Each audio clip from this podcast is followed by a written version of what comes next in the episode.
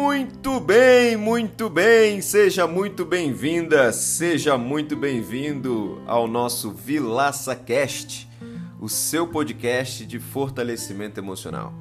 E hoje é o seguinte, hoje eu quero falar sobre serenidade mental.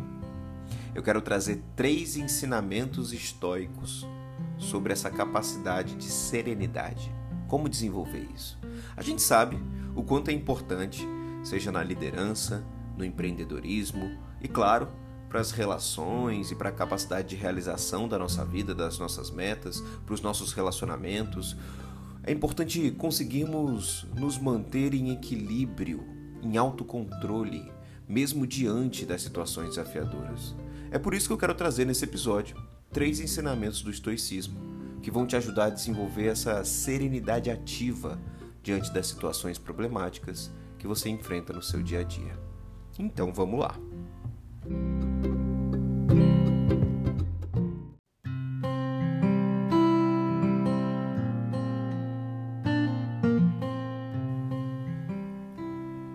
O primeiro ensinamento extremamente importante para ser colocado em prática sobre serenidade mental, segundo o estoicismo.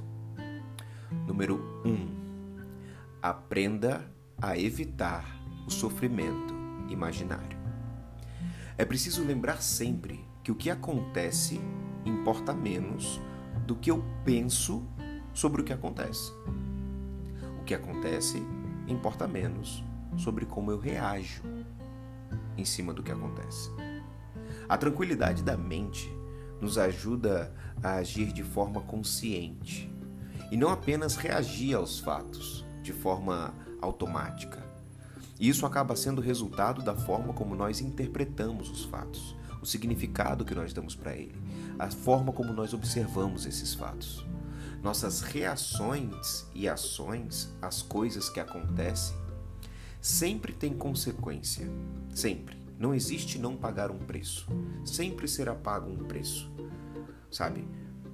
Dizem muito, né? Por exemplo, é, fazendo um parêntese aqui, é preciso pagar o preço pelos resultados que você quer ter. Aí você escolhe é, ficar no seu sofá, né, porque não está disposto a pagar o preço pelos resultados. Mas ficar no sofá também tem um preço a ser pago. Toda ação tem uma reação, toda ação tem consequência. É preciso se lembrar disso. E são exatamente essas consequências que nos causam paz de espírito ou perturbações.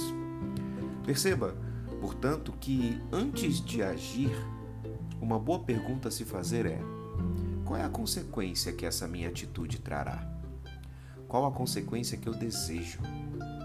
Assim, você consegue agir de forma mais consciente. O objetivo da mente é sempre nos proteger. Ela existe para nos proteger, é um mecanismo do cérebro. Então, é natural que ela nos faça enxergar nas situações coisas que nem sempre são reais.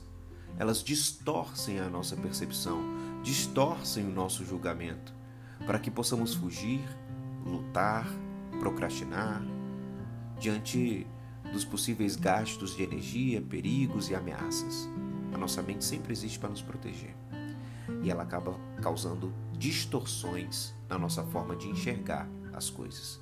O nosso medo, por exemplo, na grande maioria das vezes, nos faz enxergar, enxergar cenários irreais. Assim como o nosso ego nos faz ter comportamentos negativos diante das posturas das pessoas. A vaidade e o medo, e o medo nos cegam.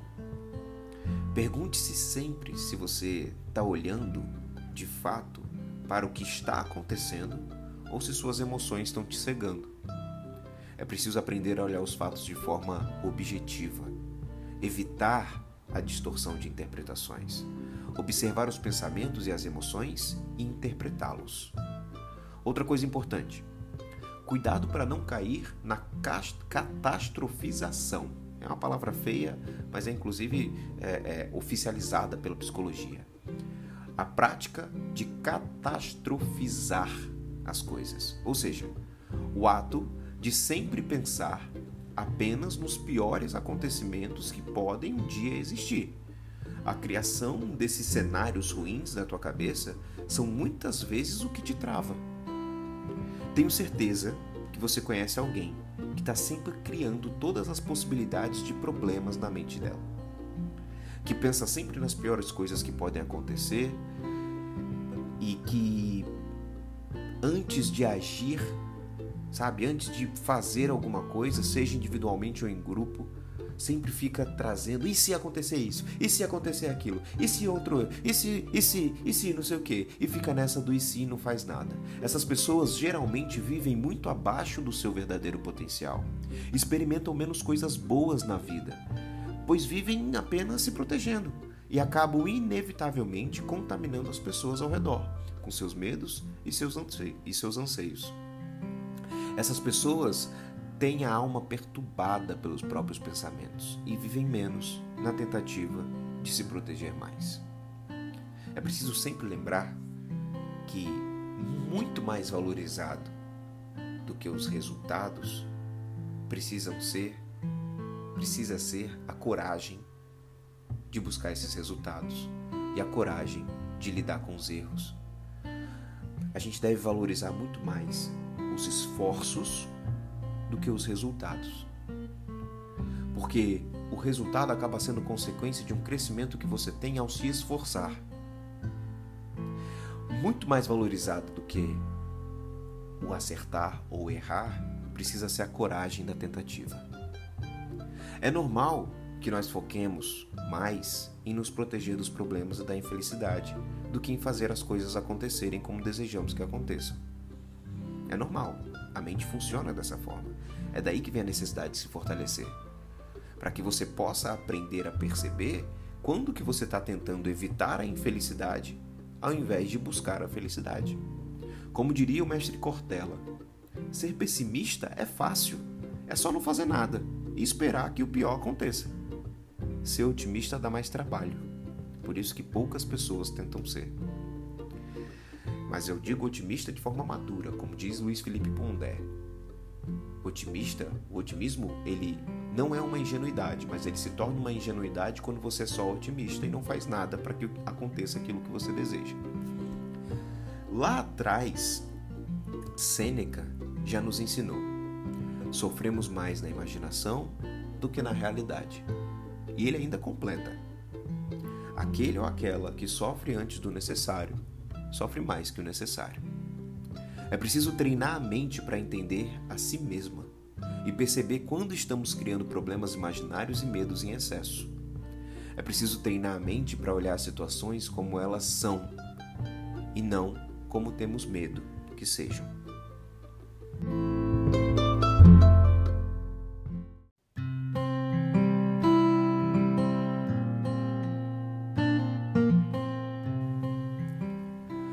Catastrofização é inclusive um mecanismo psíquico estudado pela psicologia e um dos principais causadores de ansiedade e procrastinação. Porque se eu fico, se eu foco nos medos e nas possibilidades de problema, se eu foco na, nas catástrofes que podem acontecer, eu não faço nada, eu travo. Eu sou alimentado pelos meus medos e não pela vontade de fazer as coisas darem certo. Cuidado com esses sofrimentos imaginários. Cuidado, por exemplo, em achar que as pessoas estão te criticando, estão te julgando, estão te apontando o dedo. Você não é tão importante assim. Eu vou repetir para você entender. Você não é tão importante assim. Você é o centro da sua vida, você não é o centro da vida das pessoas. Muitas vezes você acha que as pessoas estão te julgando, te criticando ou falando pelas tuas costas, quando elas na verdade estão preocupadas só com a própria vida delas. E você achando que elas estão olhando para você. Aprenda a se desapegar do ego e dos medos que o ego te traz. O ego precisa sempre acertar. O ego precisa sempre dar certo. O ego precisa sempre ser acolhido. O ego não quer de jeito nenhum ser julgado e aí te trava ou cria comportamentos de arrogância e ganância em você. É preciso focar em agir da melhor forma possível diante dos fatos que aconteceram, como eles são, de forma objetiva enxergar os fatos. é, deixar de lado um pouco os julgamentos, as críticas e os sofrimentos imaginários e começar a focar no que pode ser feito para que aquela situação melhore. 90% dos nossos medos são improváveis de acontecer. Eles existem apenas na nossa mente. Lembre-se disso. Lembre-se, por exemplo, das vezes em que um medo que você tinha não chegou nem perto de acontecer e a coisa foi muito melhor do que você esperava que fosse. Portanto, esse é o primeiro ensinamento. Aprenda a evitar o sofrimento imaginário.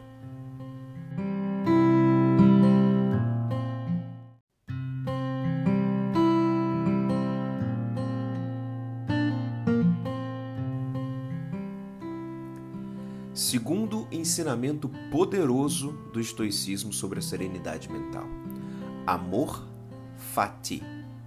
Amor fati. Fati significa, fati se escreve F de faca, A, T de tatu, I de igreja. Amor fati. O que, que significa isso? Amor fati significa amor aos fatos. Mas amor aqui não é no sentido de gostar dos fatos de gostar de tudo que acontece. Não, tem coisa que é ruim mesmo. Não vamos pintar a merda de ouro e esperar que feda menos. Vai continuar fedendo. Amor aqui é no sentido de aceitar, respeitar, entender e buscar se, se harmonizar. Se você me ouve há algum tempo, se me segue nas redes sociais, se já assistiu alguma aula minha, talvez já tenha ouvido eu falar que amor é decisão, amor é escolha, amor é postura, amor é comportamento. É nesse sentido aqui que os estoicos trazem a ideia de amor fati. É aceitar os fatos que não podem ser mudados, respeitar os fatos que acontecem como uma providência divina, entender esses fatos, por que, eles aconteceram e buscar se harmonizar a esses fatos. Significa também amor pelo destino, ou seja, a aceitação das coisas que você não tem nenhum controle de mudar, que foi meio que uma decisão da providência divina ou das circunstâncias do universo. Se não há poder de mudar, seu único poder é de decidir como você vai lidar com aquilo e de que jeito você vai agir diante do que não pode ser alterado.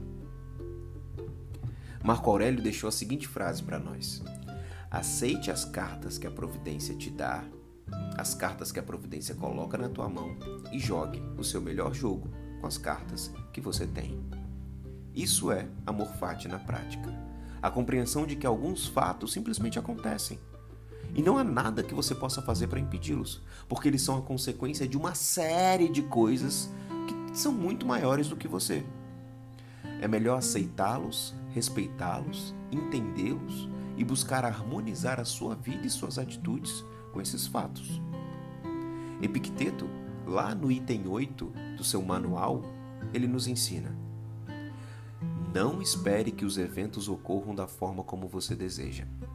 Apenas receba-os da forma que se apresentam, porque este é o caminho para a paz. Obviamente, você não vai aceitar tudo de forma passiva e vitimista e acreditar que nada pode ser feito. Essa aceitação é na busca por focar no que depende de você para provocar as mudanças e melhorias na sua vida. Primeiro devemos aceitar as coisas como são, para só então poder transformá-las no que desejo que sejam, se assim pudermos fazer. Os estoicos não recebem os desafios e problemas como inimigos. Não enxergam os problemas como algo contra o qual deve se lutar ou se estressar. Os desafios para os estoicos são como remédios amargos, que apesar do gosto ruim, nos ajudam a curar o que precisa ser curado. Eu adoro essa percepção. Por exemplo, uma pessoa difícil de lidar é uma oportunidade para você trabalhar sua paciência e sua inteligência emocional. Um erro cometido pode ser a oportunidade para praticar a resiliência, a antifragilidade, a autorresponsabilidade. Uma nova oportunidade profissional é a possibilidade para trabalhar sua determinação.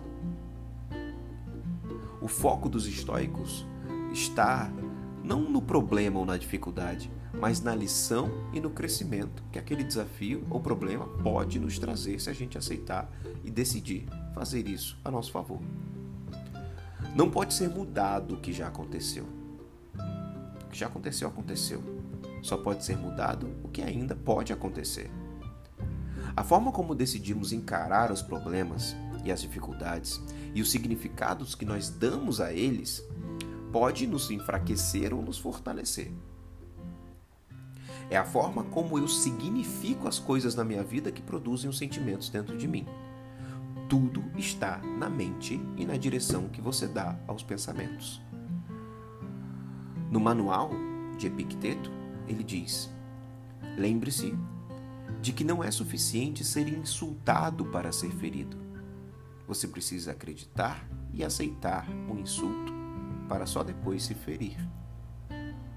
Os problemas existem e sempre vão existir.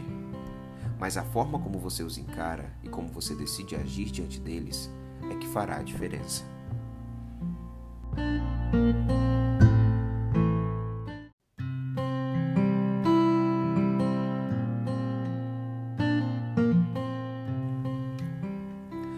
E o terceiro e último ensinamento desse episódio para a serenidade mental é: olhe para a história. Antes de acreditar que algo seja realmente muito difícil ou muito grande para você enfrentar ou resolver, antes de se dar por vencido, lembre-se das vezes na tua vida em que você já enfrentou e superou situações semelhantes ou piores. Quantas dificuldades tão grandes ou até maiores você já teve que vencer e venceu? Olha para a tua história e você verá que você é muito mais forte do que você pensa. Além disso, essa orientação dos estoicos, de olhar para a história, é também para que você lembre que essa situação que você está vivendo provavelmente já aconteceu com alguém em algum momento da humanidade. Isso quer dizer duas coisas boas. Se outras pessoas já passaram por isso e superaram, você provavelmente poderá superar também.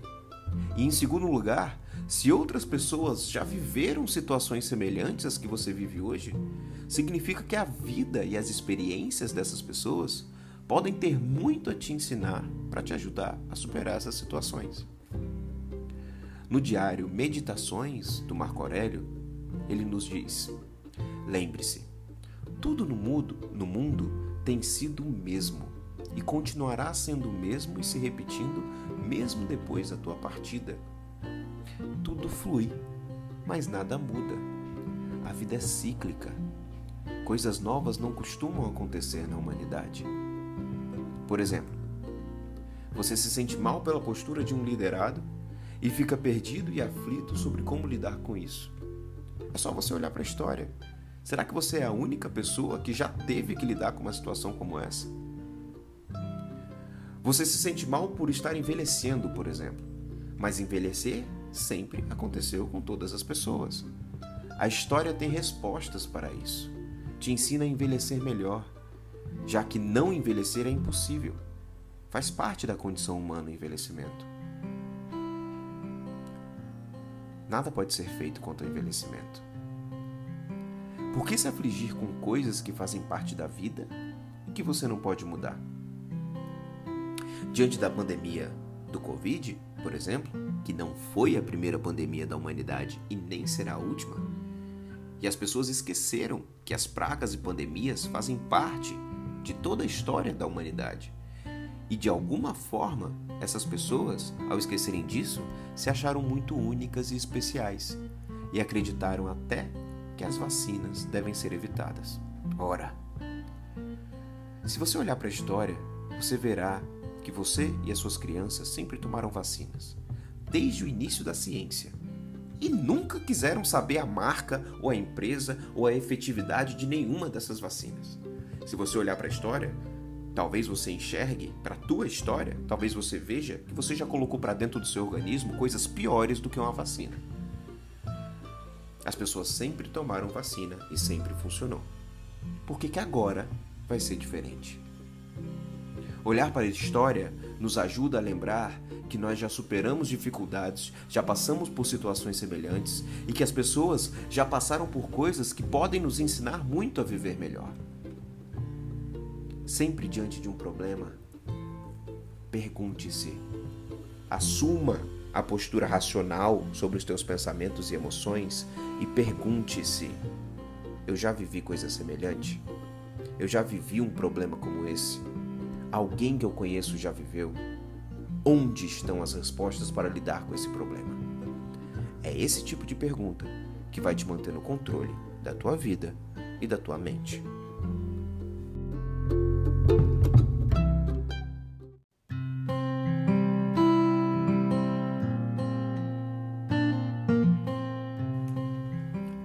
Essas são as três lições da filosofia estoica sobre a mente serena: livrar-se do, do sofrimento imaginário, amor fati, amor aos fatos, e as respostas estão na história. Para fechar, eu lembro de uma oração que é a oração da serenidade, que pode encerrar muito bem esse episódio.